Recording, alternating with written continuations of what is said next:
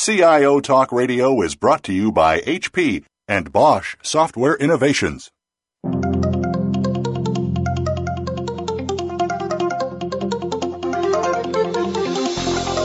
Welcome to CIO Talk Radio with your host, Sanjog Aul. All All comments, views, and opinions expressed on this show are strictly those of the host, guests, and callers. Now, here's Sanjog Aul.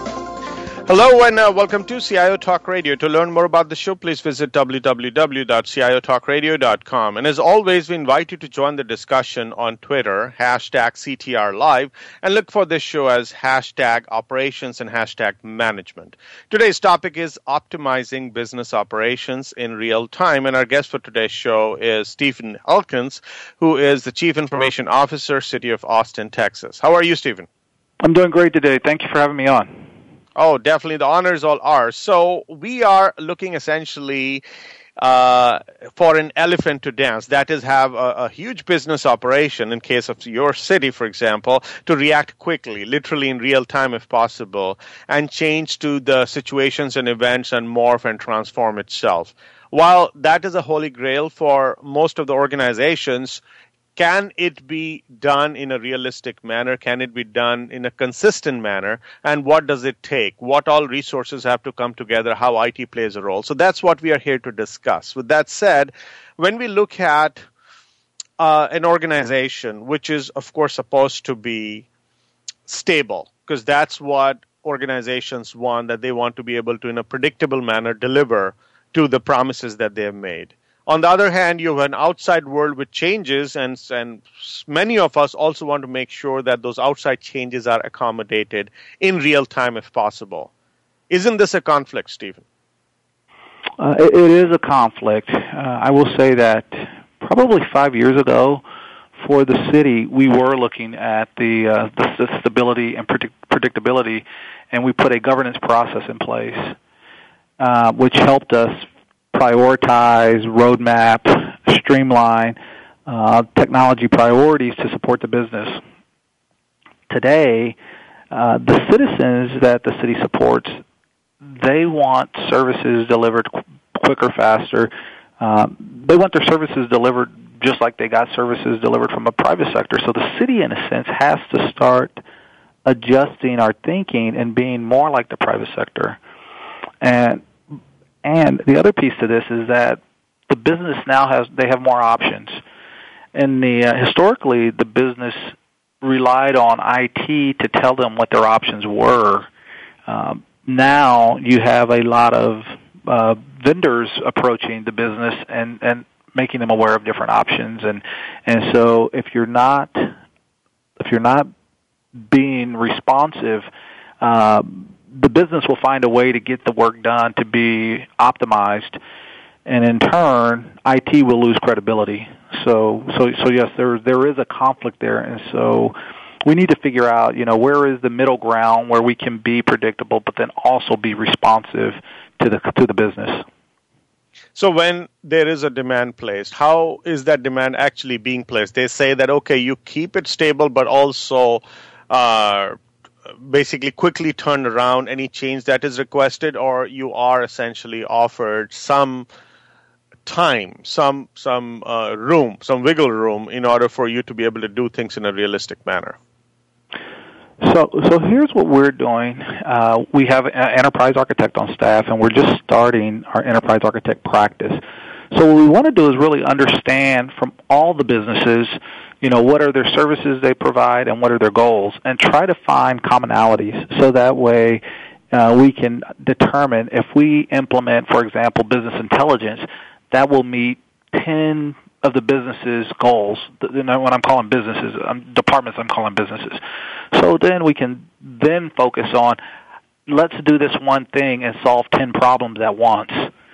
Um, so that's the the enterprise architect side of it. The other side is the governance process that I put in that we put in place about five years ago. Uh, the departments have an opportunity to say we have this need. They fill out a business need statement. It goes to a governing board that looks at this need in comparison to other needs on our list of active projects, and we determine is this more important than some of the other things. What we recently added to our process about a year ago is saying let's put in interim solutions. So if there is an if it does not meet uh, if it does not fall high on the list of priorities of our existing projects, potentially what we can do is provide a SaaS solution, software as a service, and and then get them through a, a, a rough period until we can then go back later and dedicate resources to um, to really identify what is the the actual solution to their need versus a a, a SaaS solution that may meet you know 50, 60, 70 percent of their business needs.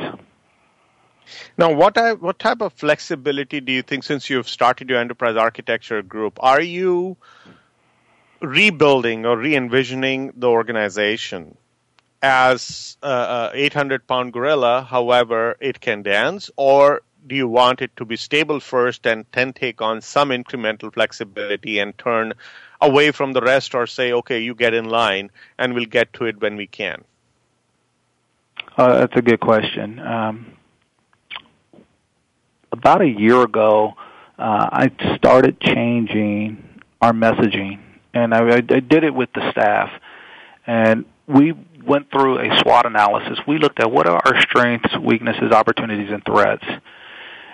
And then we had a, a, discussion about what really are the priorities for IT, because IT is a support organization to the business. IT is not a, a, a out in front of the business. IT is really providing services to enable the business. And so we, we came up with what we're, we're calling pillars because of all the different terminologies that folks use between objectives and goals. We said, here's what we stand on.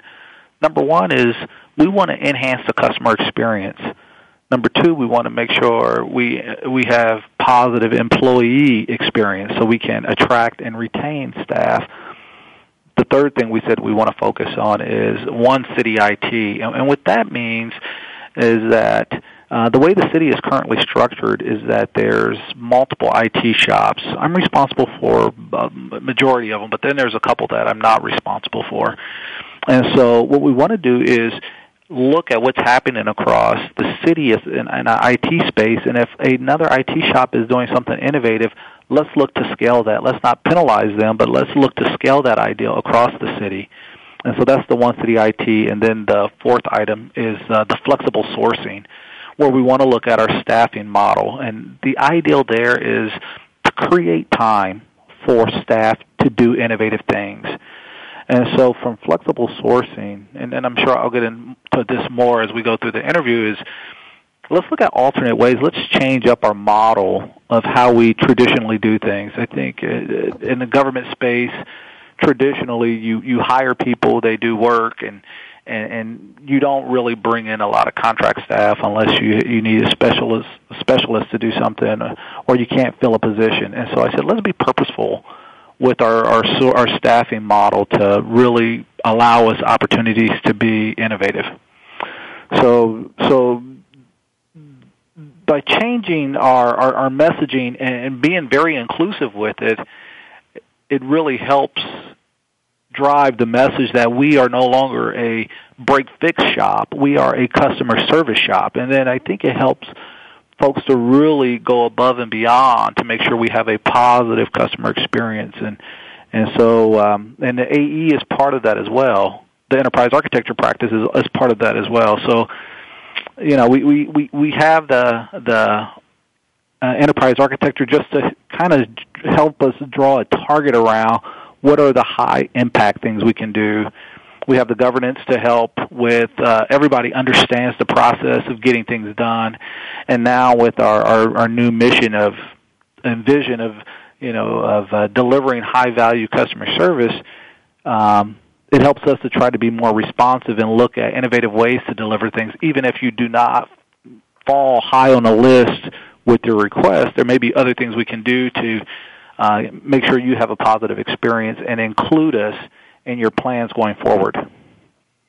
Now, when you did talk about uh, your your organization and staffing for the real, um, you know, the real things that you would want to do there, how much of that is being, as you mentioned, you want to be providing great customer service. How much of your attention is to taking the orders and executing them well versus leading the charge to take the business operations to the next level, leveraging what your strengths are?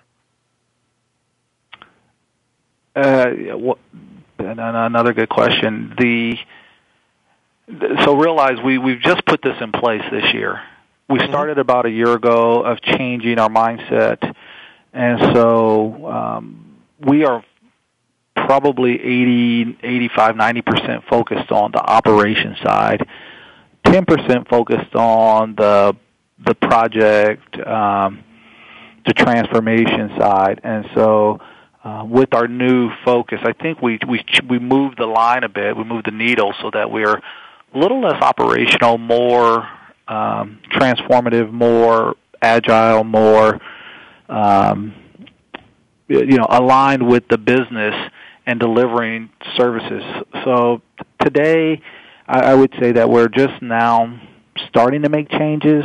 What we've seen is that if we are not in the space of being aligned with the business and partnering, and I said this earlier, is that the business will figure out a way uh, with, with all the, the SaaS solutions that are the software as a service solutions and cloud solutions that are out there, they'll figure out how to how to go out and get the the services they need without us, and in turn, um, it diminishes the value that IT brings. So we also need to change who we are as an organization. If what the customer needs is a, a what we're, we're calling this a third party broker that we help you determine what those SaaS solutions are and those cloud solutions are, um, then they find value in that, and so that's how we have a positive customer experience, not by being, you know, I, I was at a conference a couple of years ago, and I know another CIO said the CIO was also called the CIO, and that's not a space that CIOs want to be in. We do not want to be the no guys anymore. We want to be how can we help? How can we provide value? How can we help you achieve your goals? Uh, I mean, another another CIO who I am friends with, uh, he and I talk, and and he said his customers' customers are his customers and so he's even looking past the business and saying, you know, I need to prioritize, you know, what's important to my customers' customers, and that way I'll do a good job of delivering services to my my business partners. So I think that the the the mindset is changing. That we are looking to be more customer service, less, um, you know, but the, you know the way I refer to it is the, the the Henry Ford model is you can have any any color Model T you want, long as it's black. You know those those days are just they're they're gone, and and there's options out there, and and you need to be part of providing those options and those solutions to be of value to the business. Now, every organization wants to be agile and also flexible. If you were to take the top three challenges that we must overcome in order to get there, what would those be? Uh, the number one challenge, I think, with any change is culture. That um, I think, especially in, in, in the government space, it may be outside of government as well, is that there's a lot of um, turning, you know, trying to turn a big ship, you know, and it's sometimes it goes very slow. So it, it, you have to overcome the culture change, and, and I think that's one of the reasons when we changed our mission vision, I was very inclusive by a lot, you know, having my team and my my organization is about 300 people, allowing as many of those folks who wanted to participate to be part of that SWOT analysis, and then have them also identify goals for our pillars that I the four pillars I identified earlier, and and having them be part of the action team. Okay, how do we solve this problem? How do we solve that problem? And by making folks part of the problem identification and part of the solution, that helps with the culture change. So to me, culture is number one. In the government space, the bureaucracy is, is the other thing that becomes very challenging. Uh, in the private sector, I, I had 17 years in the private sector. In the private sector, if there's something you want to do, it's very easy to go out and say, you know, I'm going to buy this, or I'm going to do a proof of concept, and and you just do it. In the government space, if a department wants something, they goes they go through the the governance process. Then we have to go through a procurement process in which the council, city council weighs in, yes, we agree with this, or no, we agree with it. Um, but the procurement process also includes a competitive process that says, did we competitively bid this? Did we uh, include all the vendors? Did they have a fair shot at bidding on this? And and and so then you have to go through a, a process of selecting, you know, who provides the best solution based on a matrix, and then you take it to the council, and then you negotiate the contract, and and so there's a there's a lot of steps in the government space to to buy something or to do something different. Um, changing processes, if we're just changing a process, we're not buying anything, then then that just that's a cultural change, and that goes back to what I said earlier. But if we're trying to bring in new tools, um, you know, government government typically lags because of the the bureaucracy that's put in place for the checks and balances to make sure there's fair practices uh, in place. Um, so, go ahead. Yeah, go ahead. Go ahead. Go ahead. Go ahead. No, yeah, that's for three. I think the the two things that I mentioned to me are the biggest things. I mean, if I if I thought of a third one, you know, maybe it's really uh, building the relationship with the business, and and and I think at times that becomes challenging for for some IT organizations. For me, uh, luckily, that I've had a, a you know I've, I've I've had a opportunity to really form good relationships with the business um, through our governance process that was put in place. I even created a, uh, a board, what I call the CIO Council, where I bring in these other IT shops, and you know we have a single strategic document that's out on the City of Austin's website, and and the message is really that even if we have a decentralized organization, we would like to have a centralized direction. So it appears from the outside that we are a, a single unit, uh, even if if you look at our organization structure, we are not.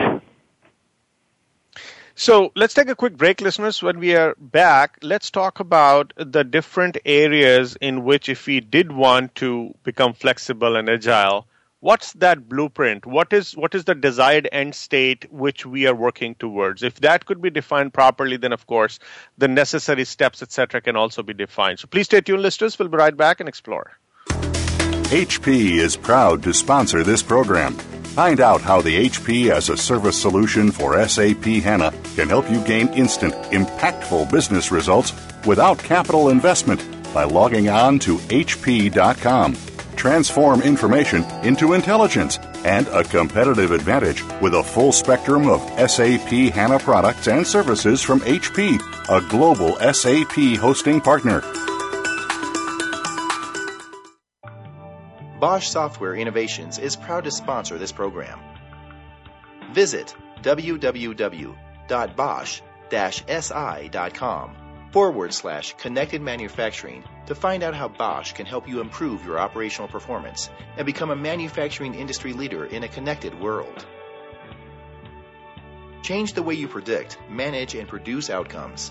Bosch Connected Manufacturing.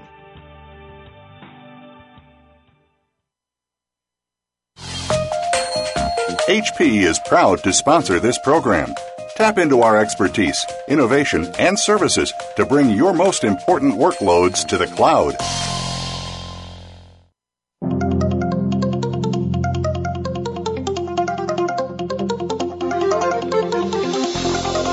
You are listening to CIO Talk Radio with Sanjog Aul. To learn more about the show, please visit www.ciotalkradio.com. If you have a question or comment, call toll free at 1 866 472 5790. That number again is 1 866 472 5790. Now, back to the show. Here's Sanjog Aul.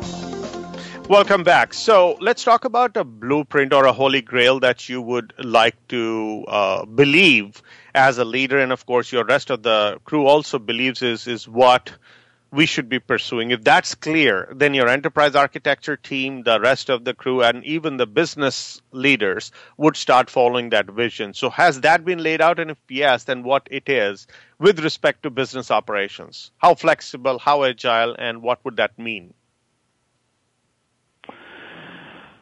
So, um, I will say that uh, the departments, the, the businesses first need to really understand what their in their what what their services are and what is optimal for deli- for service delivery, and then IT can plug in and and and help with that. And I will go and kind of give some examples. I think the public safety folks they do an excellent job at the city of Austin. They do an excellent job of understanding what their what their business is, and and they have measurements they look at you know what is our response rate? Um, you know what you know they they really use business analytics um, fully to look at um, you know what are the times of day what are the days of week what are the months that we typically see issues.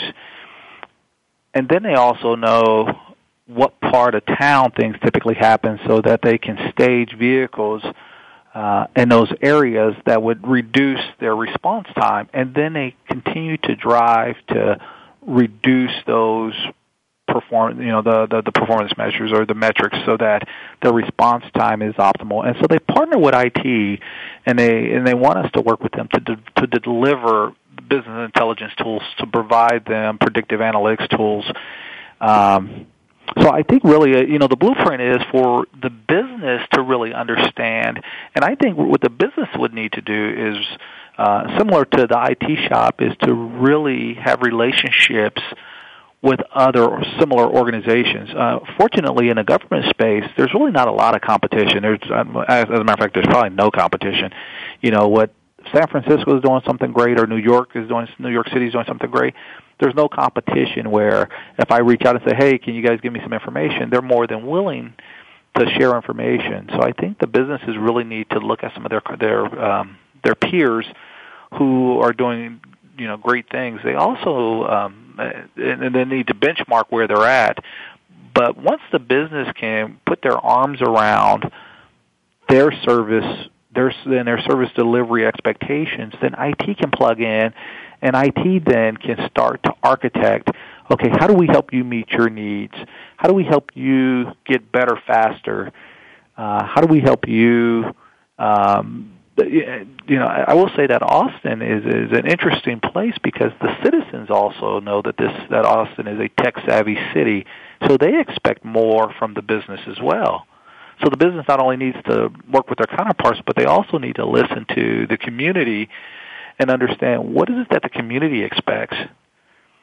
And and and again, once they have that, IT IT is not in a place to really to go to the business and, and say, you know, we have this new widget that's going to help you do a better job. It's really the business has to say, I need to do a better job in this space. How can you help me? And that's where IT plugs in and provides solutions.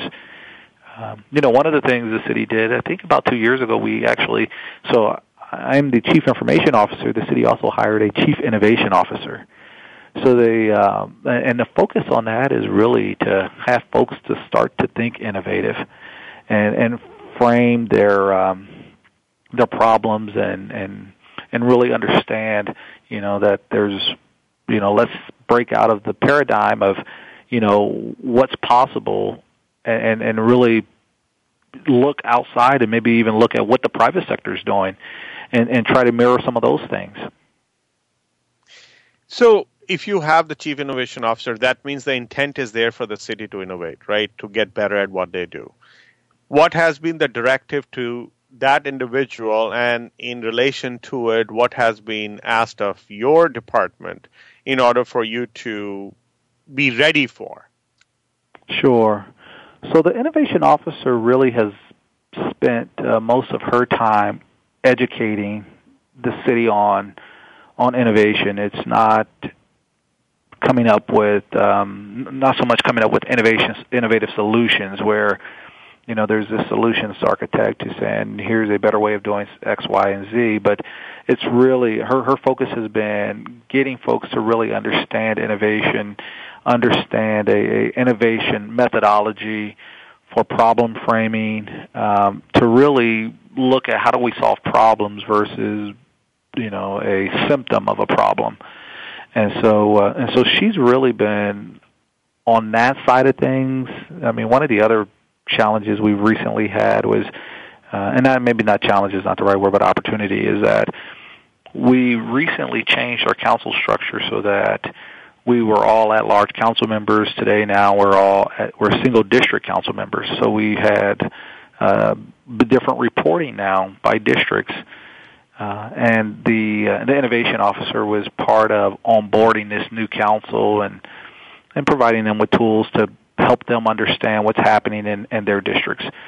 Um, so she and I we're, we're aligned pretty much. If there's a technology component to it, I'll provide resources.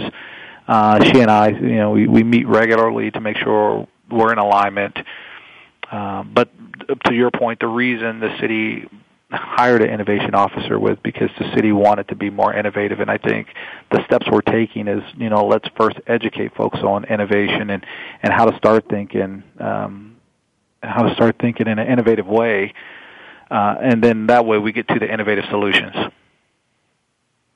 So if you went about talking to them, and, and on the other hand, you also see there are different technology changes that are happening around the world, right? I mean, in this, in the sense like you got technology disruptions. People have been utilizing it in, in private sector quite a bit, whether it's cloud, big data, even IoT, Internet of Things, and many other areas which actually have the potential to disrupt, fundamentally change the way business operations used to be run. Now, how much of that has been taken into account by, say, our chief innovation officer and the government officials to say, okay, let us have technology drive what happens next in the in terms of the experience that we offer to our citizens? Um, that's a good question. So here's where I think it, here's where I think things need the way things I think things need to happen is that uh, you know, I talked about it earlier where I think the businesses need to partner with their peers. I also believe the CIOs need to partner with their peer group. And uh, and then and in doing so, I do have a lot of good relationships with CIOs from around the country, and it's not a problem for me to pick up a phone and say, "Hey, I read something recently that you guys are doing something innovative in the permitting space," and and so in turn, I can have this conversation. I think the other piece is to partner with the, the, the vendors. The vendors who are delivering solutions to the city, a lot of them are delivering solutions to the private sector. And so you have to have these relationships and, and what I also call partnerships that I don't, I'm not, a lot of times I'm not really interested in a vendor customer relationship. I'm interested in a partnership where I can openly talk about challenges, issues, where I'm, where I'm looking to go, strategic planning, and to be able to have the vendor community say, okay, I understand what you're saying. Here's something that may be of interest, and it's not so much a sales a sales approach, but it's more of a you know a problem solving. And and I can give you a recent example is that I was talking to a, a, a vendor who the city does business with, and I was talking about a permitting a permitting issue we have with our permitting process. And I said it would be great if we could do something around, you know, a, a particular solution.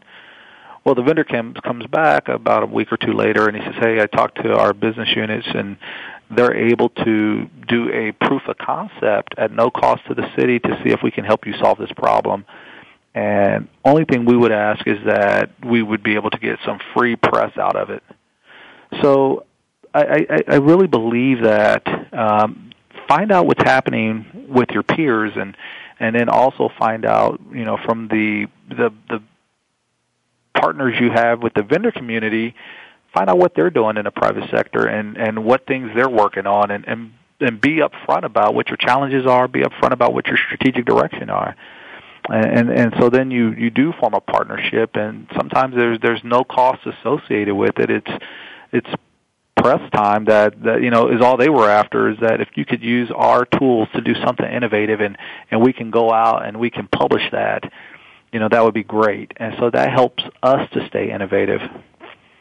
Um, you know the one thing that was interesting is that when we we brought in our innovation officer i think the thought was that innovation was a big bang that we had to do something that that made a big splash and by bringing in our, our innovation officer really it was innovation is doing something and the way the city defines it is doing something different than the way you do it today and it could be something small, it could be something big, and it could be you know, borrowing a process or a, an ideal from a peer.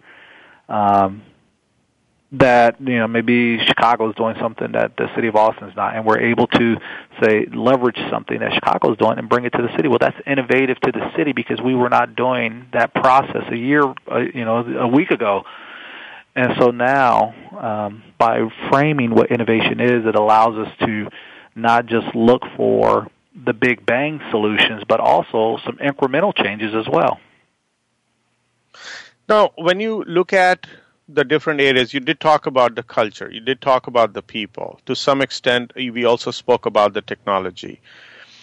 The value of this change that we are trying to bring about, which is the ROI, how is that being measured or being looked at? Because I'm sure there will be some cost that you will incur as part of uh, making all this happen. So we will talk about this cost and ROI. So let's take a, a, quick break. We'll take a minute to think about it, and let's dive into why would someone go about changing the way business operations are, or introduce flexibility and agility in a business operations. What's the what's the overall value that we will get out of it, and does that trump the cost? And for it to make make a business sense. Please stay tuned, listeners. We'll be right back.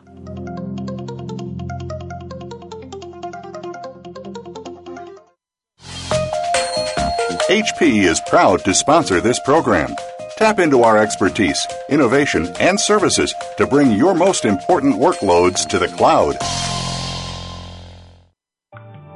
Bosch Software Innovations is proud to sponsor this program.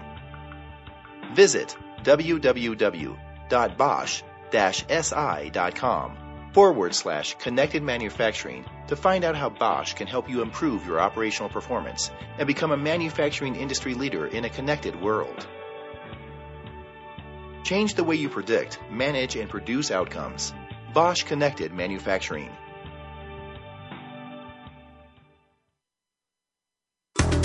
HP is proud to sponsor this program. Find out how the HP as a service solution for SAP HANA can help you gain instant, impactful business results without capital investment by logging on to HP.com.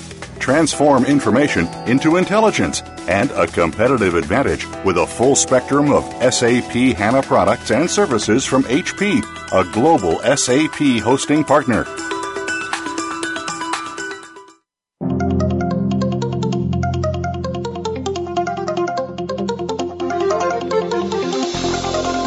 You are listening to CIO Talk Radio with Sanjog Aul. To learn more about the show, please visit www.ciotalkradio.com. If you have a question or comment, call toll free at 1 866 472 5790. That number again is 1 866 472 5790. Now, back to the show. Here's Sanjog Aul.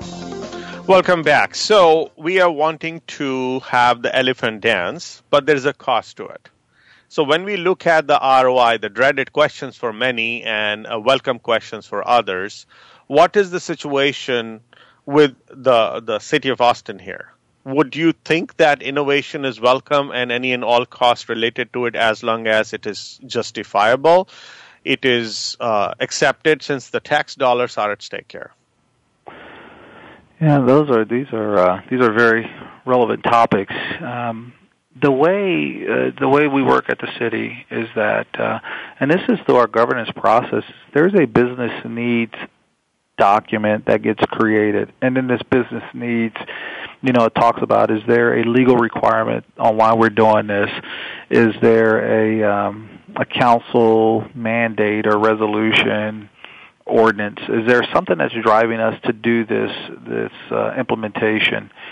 Uh, and then it also gets to is this scalable to multiple departments? It gets into is this a um, a revenue generating solution? And then it gets into what is the return on investment? So we take a lot of things into consideration from the legal perspective all the way down to the ROI, and that helps us prioritize how we spend the taxpayer dollars uh, to help better deliver services to the citizens. Um, what we don't do, and, and we're just now starting to talk about this, is to go back, you know, a year, two years, three years down the road and determine did we actually do what we say we were going to do? Did we, you know, if the ROI said that uh, we're going to reduce, you know, our overhead by 20%, did we actually do that? Uh, unfortunately, you know, today with the as fast as things are changing, uh, we have not put a process in place to go back and validate the ROI. We're constantly looking forward and and looking at okay, what's next on the list, and how many you know how do we go forward to implement projects. Um, so so we do the ROI up front, but we don't have a, a checks and balance mechanism in place today that says did we actually achieve the ROI. Um, I think what we do is we look at we do surveys and we we poll the the citizens and if the citizens feel they're getting better service delivery, we poll the businesses from an IT standpoint, and if they feel that they're getting good support and services from the IT shop, then then we kind of move on. And so we we then look at okay, what what is next in the pipeline. But we we obviously know that's on our radar is to figure out a, a piece um, that allows us to validate and verify that we're spending the taxpayers' dollars wisely and, and we're we're meeting a commitment when we were approved to go forward to spend the money. Now, one is to have a predictable operation, which is which is the traditional approach to how any organization has been operating. Lately, because of disruptions, because of the fast moving world external to our business or, or enterprise, we are supposed to become agile and nimble to keep pace with what's happening. Now, all of that said, we definitely have our IT and other ideas, but we are dealing with real people and real assets here, which also need to be shifted around or moved around. So, what would you think in your context is the type of movement needed for you to say, okay, this is the heavy lifting we are to do upfront in order for us to have semblance of a transformed organization or a flexible or an agile organization? Oh, very good. So, uh, as I was discussing um, earlier about our pillars, there was one of the, the pillars that really talks to this, and it talks about flexible sourcing. Um, that's important for two reasons. Um, reason number one is that if we change our staffing, and you know, as I said earlier, that our majority of our staff looks at uh, operations, and there's a small portion that looks at transformation, innovation. And we need to change our staffing model, and, and, and the staffing model says, let's do managed services, let's do um, um, you know temps and contractors, on some of the routine operations work. So the operation work doesn't go away. It's just not being done by the staff we have on hand. And so then the staff we have on hand, we now move the needle that says the majority of the work is, you know, maybe it's 50-50, that 50% of the staff is continuing to work on operations and 50% of the staff now is working on transformational innovation type of initiatives to better deliver service to the the the, the business um, the second reason we did that is because of the the aging workforce. At some point, the, the, the baby boomer generation is going to exit the workforce, and as Austin and I think and when I talk to my peer group, I think this is happening across the country, is that the number of IT individuals are becoming less.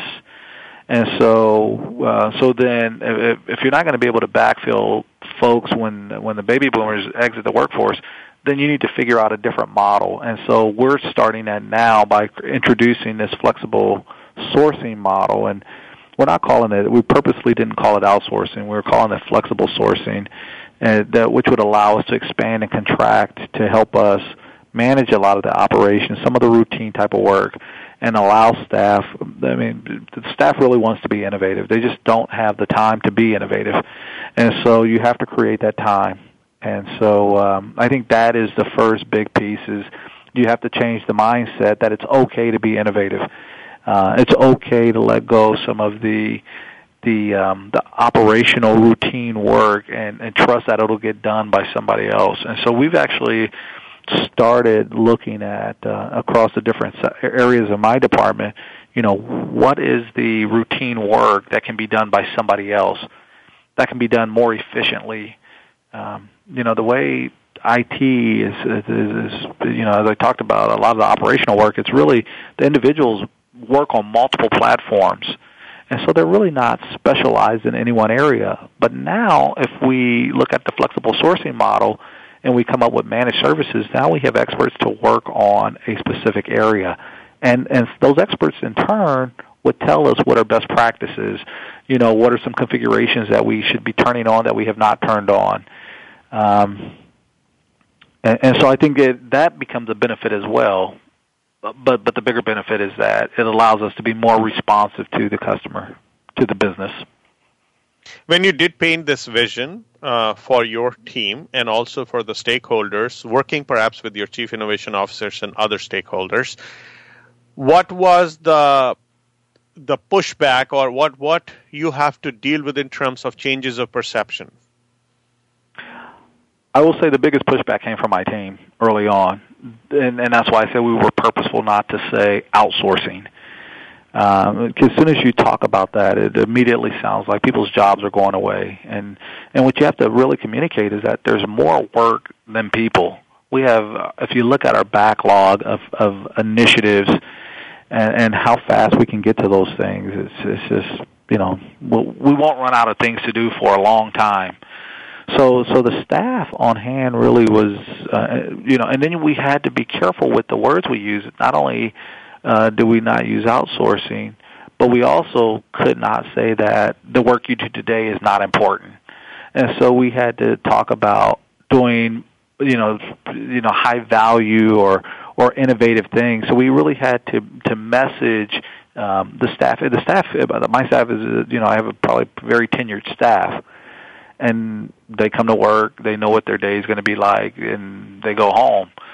Um, but uh, there are folks who they they like the routine work, but there's the other the other side of that is that there are folks who like the innovative side, and they get frustrated when they feel we're not delivering the innovative solutions that we're continuing to deliver um, on the operational side and not on the transformation and innovation side. So so that was the first hurdle. I, when we went and we, we we posted this, the very first thing on our on our pillars is the customer service, and so the the, the stakeholders really embraced it because they felt, okay, I get it. You are looking that that your priority is me, and then they get to the other pieces. You know, they look at the employees and the, the the flexible sourcing. But the very first thing that stands out is that you know the customer experience is number one, and we we simplified our vision. Our vision says to be the strategic IT business partner of choice. And then our mission says is to provide excellent customer service experience and deliver innovative business technology solutions. So when I look at the the first couple lines that people see, it talks all about the customers and the stakeholders. So that was not as hard a sell as the internal staff. So in, in a in a in a world where you have multiple stakeholders and people all coming together, um, and and you you said that there is a culture which plays a big role. What is it that you feel you have to do as a leader in order for you to uh, rein all of them in, but not rein them. Basically, basically, perhaps could, this could be a wrong term to use, but more lead them as a Pied Piper, so that they voluntarily tweak what they do in a given day and what they think they should be doing in a given day, and follow. Uh, so here's what I think ha- needs to happen, and it, it seems to work for me right now. Is that I'm very inclusive. That I don't. Um, I will say early on in my career, I felt that uh, I could bring in my executive team and we could my direct reports and we could sit down and we could talk about the problems in the organization and and in a in a one day identify how we could solve all the problems. And then we would go out and, and, and broadcast here's our goals for the next year. Here's how we're going to solve all the problems. Nobody bought into it because they didn't understand how we got to that point. And so, um, so now I'm very inclusive that we bring in the stakeholders, we bring in the the, the staff, and we make them part of the the process. And even the, the, the whole governance process was something that I brought forward um, when it first came in place. I know some of some of the the staff felt that I was giving up part of my authority as the CIO, and it's like, no, I'm I'm building relationships because now I have the business sitting at the table with me, helping me prioritize what the business needs are. It's no longer just the CIO meeting with the budget folks, um, trying to build a puzzle, trying to figure out how much money do I have to spend this year, what can I do with it, and based on a list of a hundred requests that I got, which of these are more important than the others. And so now, by being inclusive and, and bringing the, the, stakeholders to the table, um, it, it's it's it's helped me uh, a lot to to steer the direction we're going. It built it builds trust that I'm looking out for the best interest of the business, and I'm not looking out at what is the new technology. Uh, regardless, of, you know, I, I'm not. I don't have a technology looking for a problem, and so in turn, I'm really listening and focused on what the business is trying to do, and I'm trying to bring innovative solutions to the business to help them achieve to achieve, achieve their goals. So the relationship to me was was really important. Let's take a quick break, listeners, and we'll be right back because uh, definitely, Stephen, you've given a lot of uh, input regarding different areas. Let's talk about when we come back about, say, a playbook for optimizing the business operations for that real-time reaction if needed based on uh, what the world outside is doing of the organization. So this is important for all of us since one is to talk about ideas in a in a scattered manner another is to say talk about a playbook and if if you had to do it all over again stephen what would you have done differently? Let's incorporate all of that in our final segment. Please stay tuned listeners. We'll be right back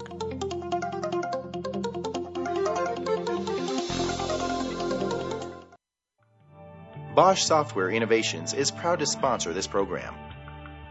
Visit www.bosch-si.com forward slash connected manufacturing to find out how Bosch can help you improve your operational performance and become a manufacturing industry leader in a connected world.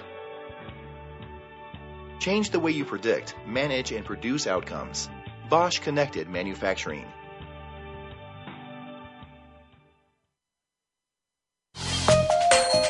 HP is proud to sponsor this program. Tap into our expertise, innovation, and services to bring your most important workloads to the cloud. HP is proud to sponsor this program. Find out how the HP as a service solution for SAP HANA can help you gain instant, impactful business results without capital investment by logging on to HP.com transform information into intelligence and a competitive advantage with a full spectrum of SAP HANA products and services from HP, a global SAP hosting partner.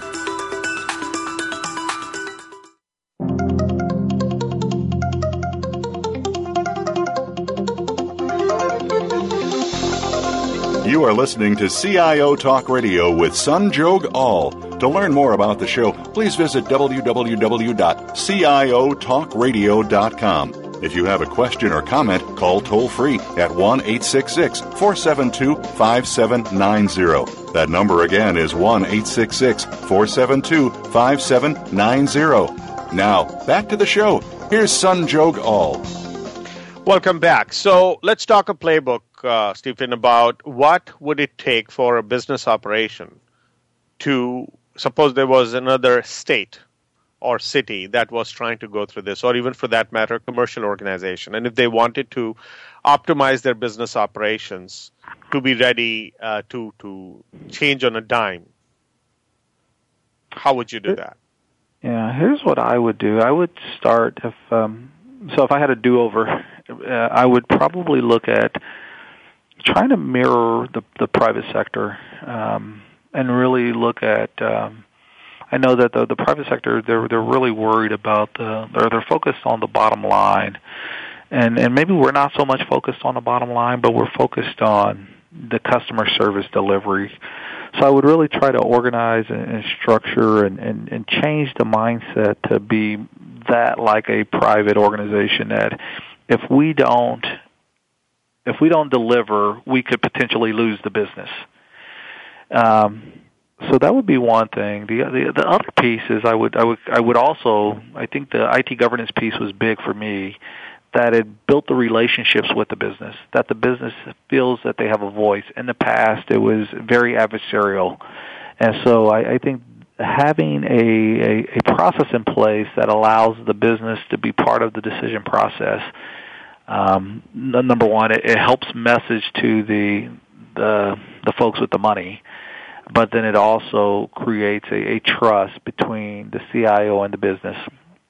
The, the third thing is, and maybe it ties to the first thing about running like the, the private sector, is looking at customer relationship roles in your organization.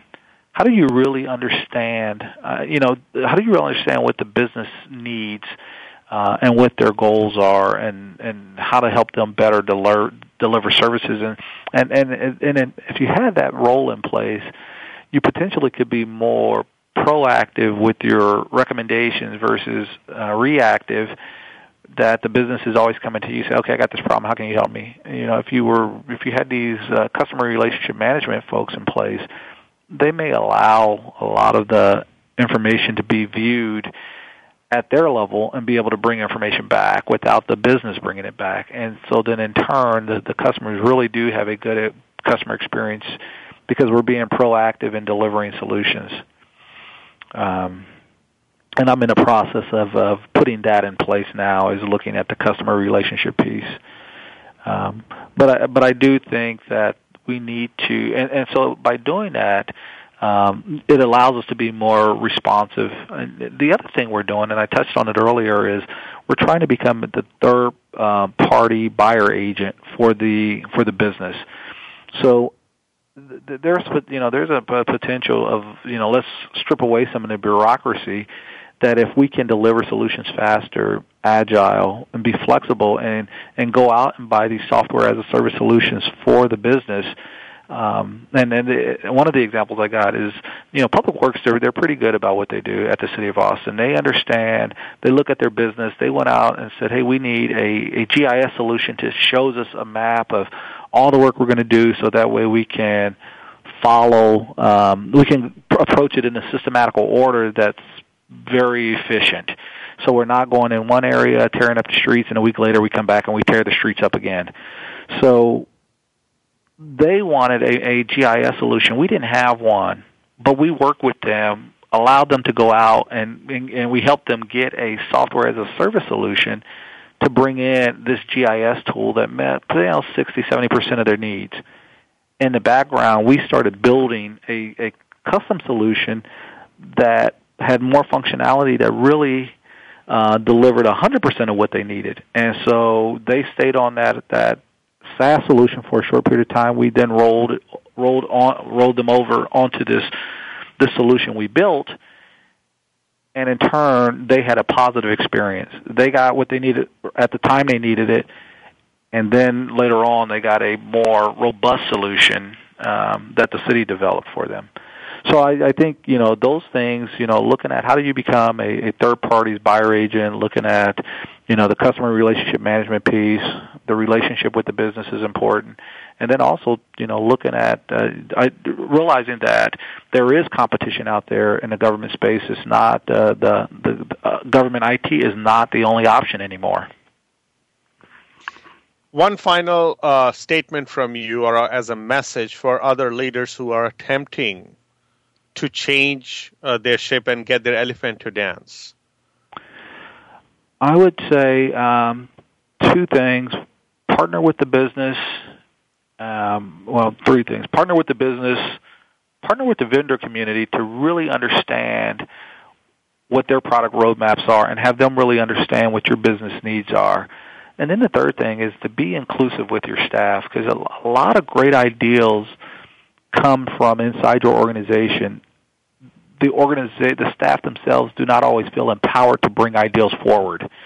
and so you have to break that break down that barrier that you know you, you may get you know 20 bad ideas before you get one good one, but that one good idea you get is going to be very valuable.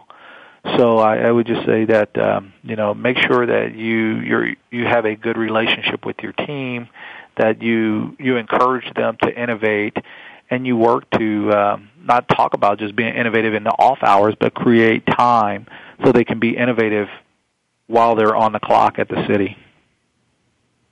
On behalf of our show and our listeners, uh, I'd really like to thank you, Stephen, for sharing your thoughts on how an organization can optimize its own business operations, and that to make it available so that this operational operational change can be made in real time. Thank you so much.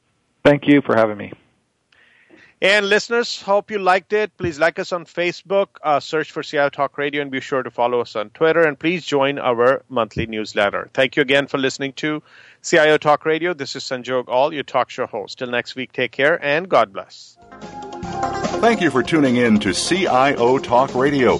To learn more about the show, please visit www.ciotalkradio.com. Please join Sanjog Aul next Wednesday at 7 a.m. Pacific Time, 9 a.m. Central Time, and 10 a.m. Eastern Time for another hour of CIO Talk Radio on the Voice America Business Channel.